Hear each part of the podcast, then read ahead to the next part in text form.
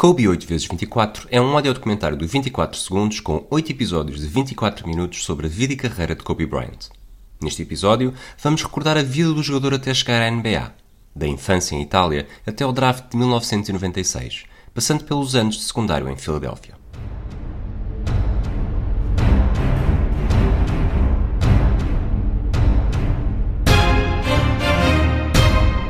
Kobe Bryant nasceu a 23 de agosto de 1978, em Filadélfia.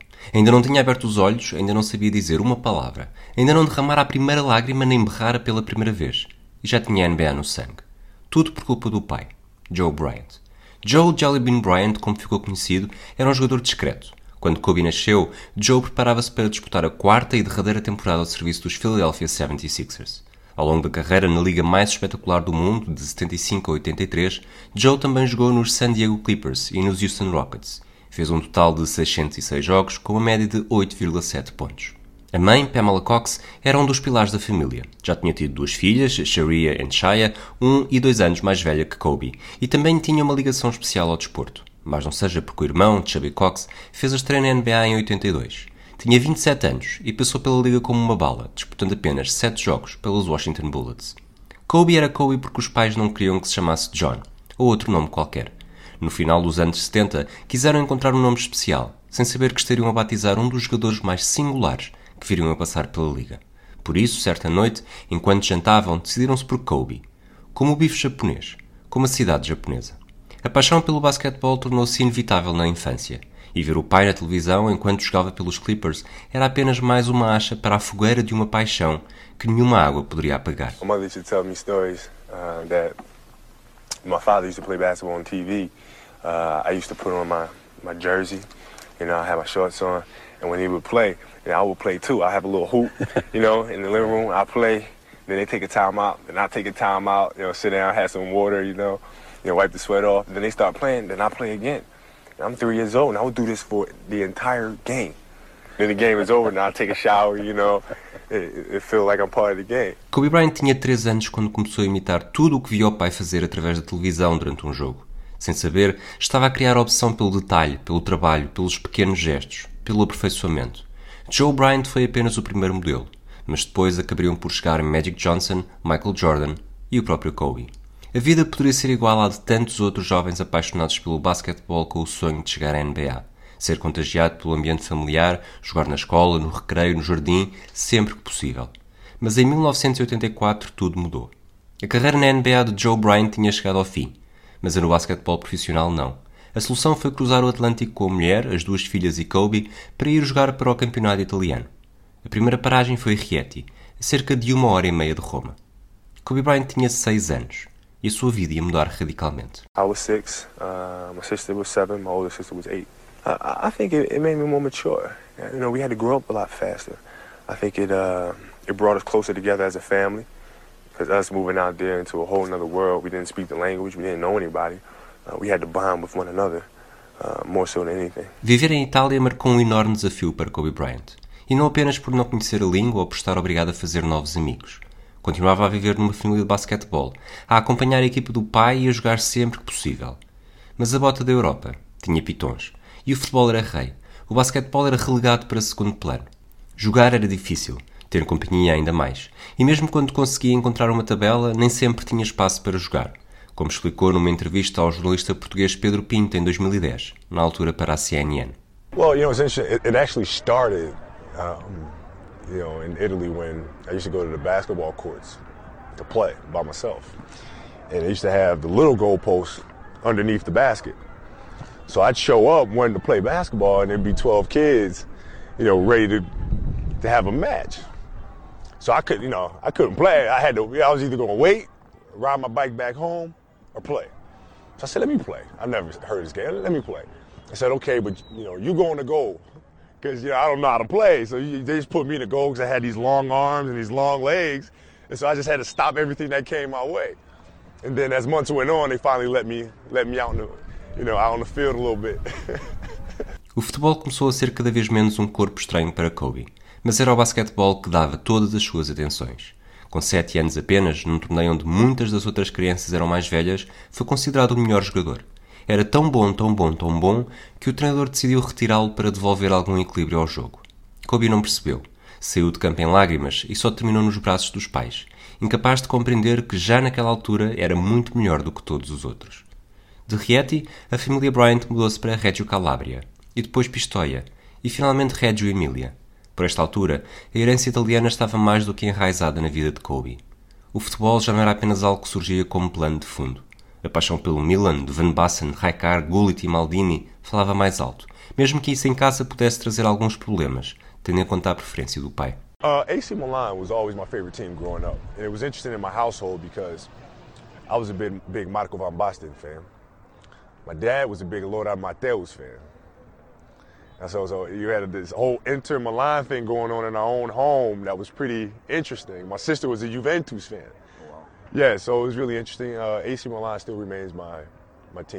Esta rivalidade entre Milan e Inter não se sentiu apenas na casa dos Bryant, no início da década de 90. 20 anos depois, em abril de 2010, o jornalista Rui Miguel Tovar entrou no balneário dos Lakers, no Staples Center, e saiu de lá com uma história para contar. Uh, estava um dia de muito calor uh, e eu só tinha uma, uma t-shirt branca, que era aquela que mais me, com a qual mais me sentia confortável, e, calhou a ser uh, uma camisola do, do Inter, uma alternativa, camisola alternativa, número 4, do Zanetti, e entrei no balneário como jornalista com aquela camisola.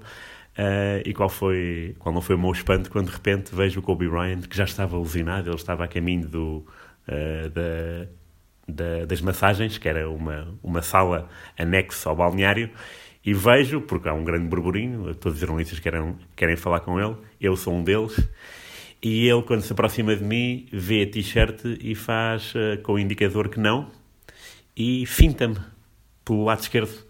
Uh, e vai, de facto, entra para, entra para a, a sala da, das massagens e foi o único momento uh, milanista que eu pude ter com, com o Kobe Bryant. Eu já sabia do seu, do seu historial uh, uh, como, como adepto do Milan e ele também, o Ronaldinho Gaúcho já tinha feito uma coisa qualquer com o Kobe Bryant pouco depois ou antes, já nem me lembro dessa, desse episódio, mas esse episódio no no Staples Center foi bastante interessante. A paixão pelos Lakers cresceu com Kobe Bryant à Itália.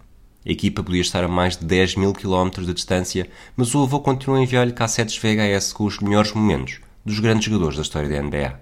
Kobe admirava o jogo de pés de Elgin Baylor, encantava-se pela rapidez de lançamento e elegância de Jerry West. E claro, não conseguia ficar imune à inteligência, ao sexto sentido, à capacidade de antecipação presente em cada ação de Magic Johnson. Gostar tanto de Magic fazia com que, por uma questão de princípio, odiasse Michael Jordan. O problema foi começar a perceber com o tempo que poderia ter muito mais em comum com a estrela dos Bulls do que com o pai do Showtime. As possíveis semelhanças eram muitas, e a pouco e pouco começou a moldar o seu estilo à imagem de Michael. Crescer e aprender a jogar basquetebol na Itália trouxe vantagens e desvantagens. Kobe foi sempre o melhor, e muito melhor do que os colegas. Não tinha verdadeira concorrência, não estava habituado a isso, e certo verão, quando regressou aos Estados Unidos para passar férias, teve semanas inteiras para esquecer. So I come back to America in the summertime, I'm playing in the summer league, and I don't score a point the whole summer. Not one point the entire summer? Not one point. Not a free throw, not a layup, not a steal, nothing. Zero points the whole summer. And my father came up to me afterwards and gave me a hug and said, son, don't worry about it. We're to love you if you score zero or 50. Por outro lado, Itália permitiu-lhe aprender a jogar basquetebol com uma ênfase muito maior na componente tática. Kobe chegou mesmo a dizer um dia que não faziam jogos nos treinos, só praticavam os conceitos essenciais num jogo de basquetebol. Passe, bloqueio, movimentação sem bola, lançamentos. E se houvesse algum tempo de jogo, seria com o campo inteiro e sem espaço para dribles. Kobe confessou mesmo que aquela aprendizagem marcou a base do entendimento do jogo para ele.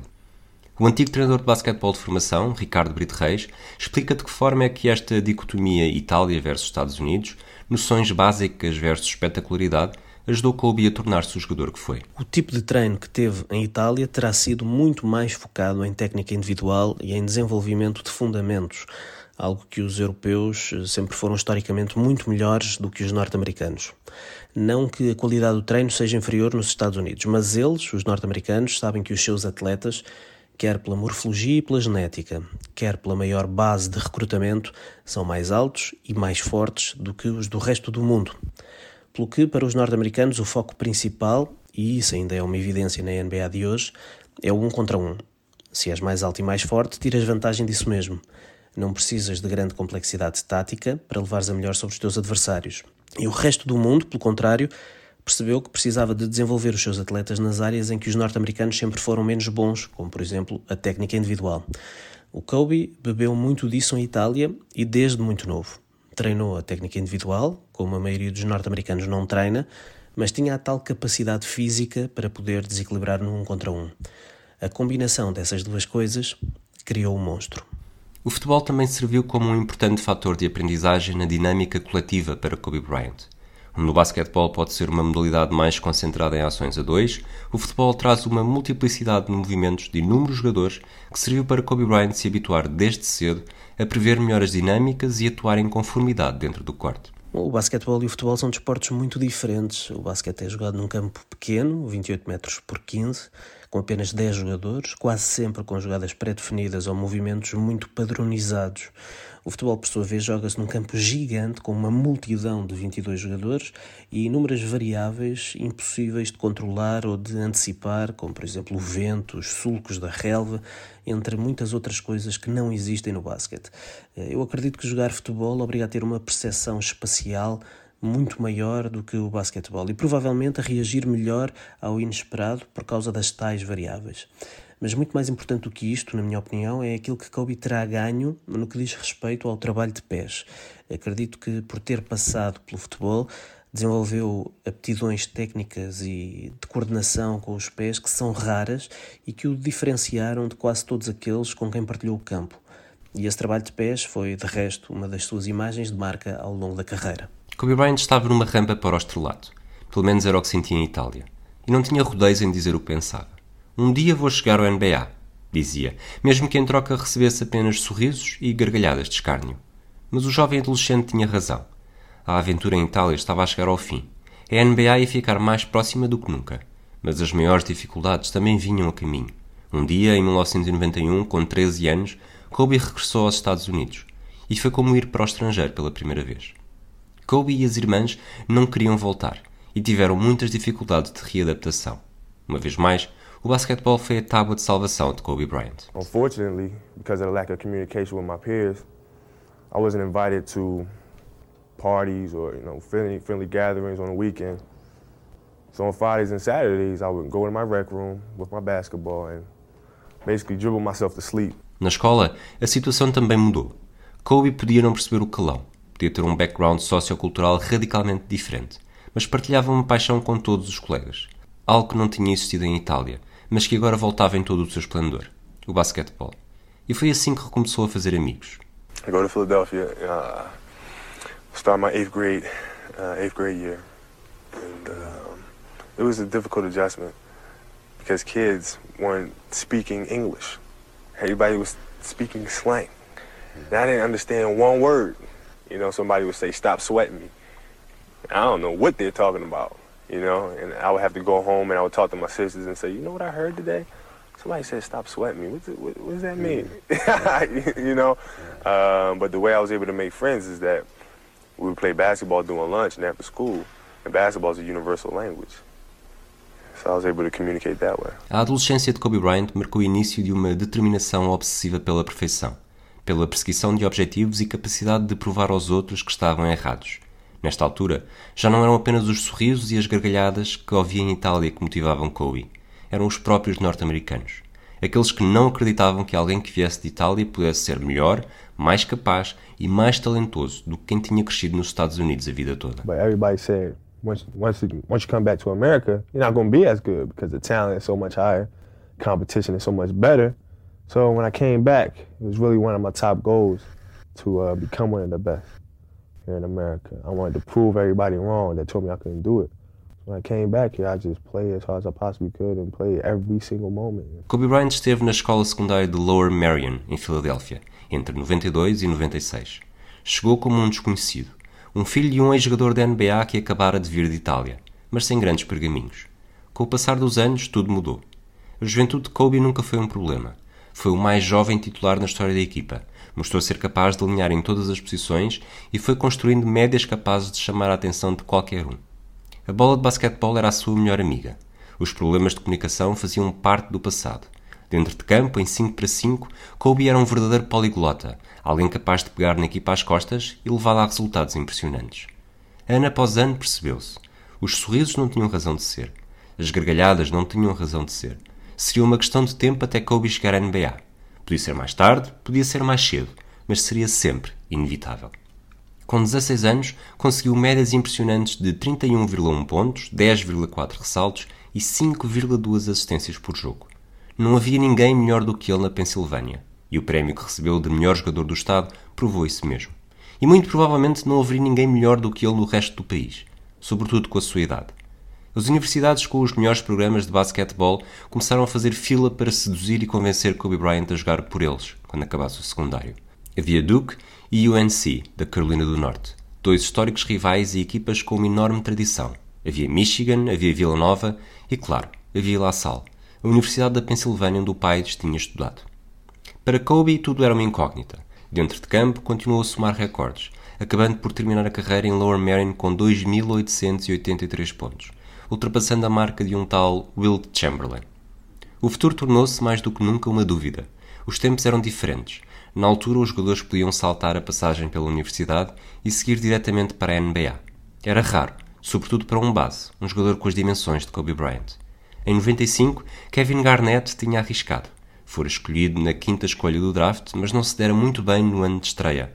Agora, apenas um ano depois, era Kobe que ameaçava fazer igual. Kobe sentia-se pronto. Durante o ano, tinha treinado várias vezes com os 76ers e, reza a lenda, humilhara consecutivamente Jerry Stackhouse, a terceira escolha do draft do ano anterior. No 1 um para 1, um, ganhara sempre, conquistando também a confiança de que poderia ter sucesso desde o início. Havia razões para sentir isso. Afinal, Jerry Stackhouse estava com médias a rondar os 19 pontos, 4 assistências e 4 ressaltos na época de rookie. Se Kobe o conseguia vencer com tanta facilidade, porque não haveria de estar já pronto para a NBA? A indecisão de Kobe não era essa. O adolescente valorizava os estudos, valorizava o ambiente do basquetebol universitário, valorizava a experiência e estava verdadeiramente indeciso. It's like a balance beam. Like uh, one week I said to myself, "Hey, I would like to go to the NBA. That's what I'm going to do." Because I think I saw Chicago play Orlando or something. I got excited. Then I see North Carolina play Duke. I'm like, man, this college atmosphere is crazy. This is what I want to do. I want to go to college. So I changed my mind like every other week. But, you know, once I reach that point, I, get to an even kill and say, this is what I want to do, then that's what I decide. A vida de Kobe Bryant tornou-se um reality show ainda antes dos reality shows estarem na moda. Toda a gente queria ter uma palavra a dizer, tinha um conselho para dar, tinha um palpite, tinha um desejo, menos Kobe. Kobe não sabia o que queria, mas dava-se bem com as atenções. Não fugia, sentia-se confortável, mas por mais pressão que existisse, sabia que não se iria precipitar. Tinha a confiança dos predestinados. E foi também por culpa dessa confiança que o convite a Brandy, uma cantora adolescente de R&B famosa na altura para o baile de finalistas, foi tão mediático, bem como o baile de finalistas em si. O mundo esportivo estava em suspenso. Qual seria a decisão? O que iria acontecer? Finalmente, em maio de 1996, um mês antes do draft, a escolha foi anunciada. Uh, Kobe Bryant have decided to take my to uh,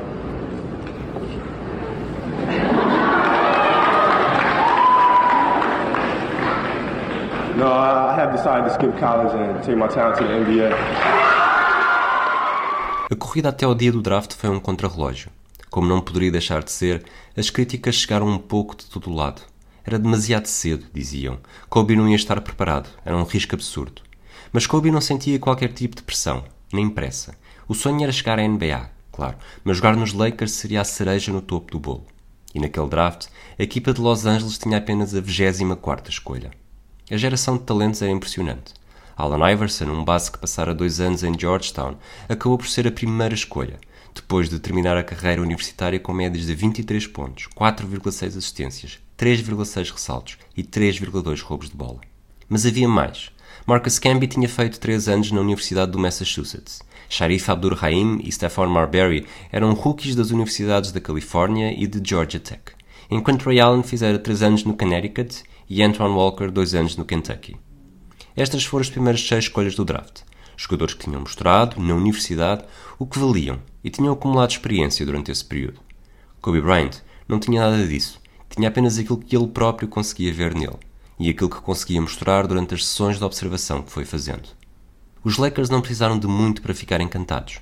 Jerry West recordou em lágrimas, poucos dias depois da morte de Kobe Bryant, como foi tão óbvio o talento durante um treino. So Kobe wanted to come back again and work out for us and uh, so Arn called me and said he's been town here and he wants to work out. So I brought Michael Cooper in and I think some of you people know who Michael Cooper is, uh, one of the great defenders we've had in our league. And so we wanted him to play well Kobe Bryant and see what it looked like. Well, after 10 minutes, I said, stop this, okay? he was embarrassing Michael, and I told Michael, I said, man, you retired soon enough. And that was the genesis of it. But spent countless days trying to trade our starting center, Vlade Divac, to create space to so hopefully we could attract Shaquille. And um, Shaquille and I never met in person, and we developed a relationship over the phone, which was very honest. And that's the only thing I believe in when you're dealing with players. You cannot ever lie to a player. Never. And finally, one day, uh, late Jerry Buss, who was, we only had two or three people working for us at that point in time. And I told Shaquille, and I really remember this, um, I said, Shaquille, we just drafted a kid who's the best player in the draft. And I said, I know you got a lot of good players down in Orlando, but I said, we have better players here, and we have one that's going to be the best player in the league one day. Pretty bold statement to make, but to me it was obvious. A questão era muito mais complexa do que escolher apenas um jogador. Os Lakers estavam a jogar em dois tabuleiros, e a maior prioridade era garantir que Shaquille O'Neal queria abandonar Orlando e jogar em Los Angeles. Para isso, era preciso libertar salário no plantel. E foi assim, poeticamente, que as vidas de Kobe Bryant e Shaquille O'Neal se cruzaram pela primeira vez. Os Charlotte Hornets serviram de desbloqueadores de todo o processo. O acordo entre a equipa da Carolina do Norte e os Lakers chegou na véspera do draft, a 25 de junho. Os Hornets iam escolher na 13ª posição, mas o jogador seguiria para a Califórnia, em troca de Vlad Ivac, um jogador que ia receber 4,7 milhões de dólares na temporada seguinte. A troca garantiu libertar dinheiro suficiente para Shaquille O'Neal assinar um contrato de 10,7 milhões para aquele ano. Mas havia ainda o brinde, o nome que os Lakers iam segredar ao ouvido dos Hornets minutos antes de serem obrigados a escolher alguém. Era um segredo absoluto. Ninguém estava à espera. Depois de Antoine Walker na sexta posição, a noite do draft continuou com nomes que caíram praticamente no esquecimento. Lorenzen Wright foi escolhido pelos Clippers, Kerry Kittles pelos Nets, Samaki Walker pelos Mavericks, Eric Dampier pelos Pacers, Todd Fuller pelos Warriors e Vitaly Potapenko pelos Cavaliers. Estes seis nomes marcaram em conjunto 27.871 pontos durante a carreira na NBA. Nem sequer chegaram a ser aperitivos para o jogador que viria a seguir, alguém que ultrapassaria os 33 mil pontos. Numa fase em que a parte interessante do draft já tinha passado para muita gente, David Stern, o então comissário da liga, subiu ao palanque, olhou para o cartão que tinha nas mãos e deu voz a um dos momentos mais importantes na história dos drafts da NBA. With the 13th pick in the 1996 NBA draft, the Charlotte Hornets select Kobe Bryant from Lower Merion High School in Pennsylvania. Kobe era o primeiro base a saltar diretamente no ensino secundário para a NBA e não conseguia evitar os sorrisos. De chapéu dos Hornets na cabeça, cumprimentou David Stern, pousou para a fotografia e deu início à fase mais importante da sua vida.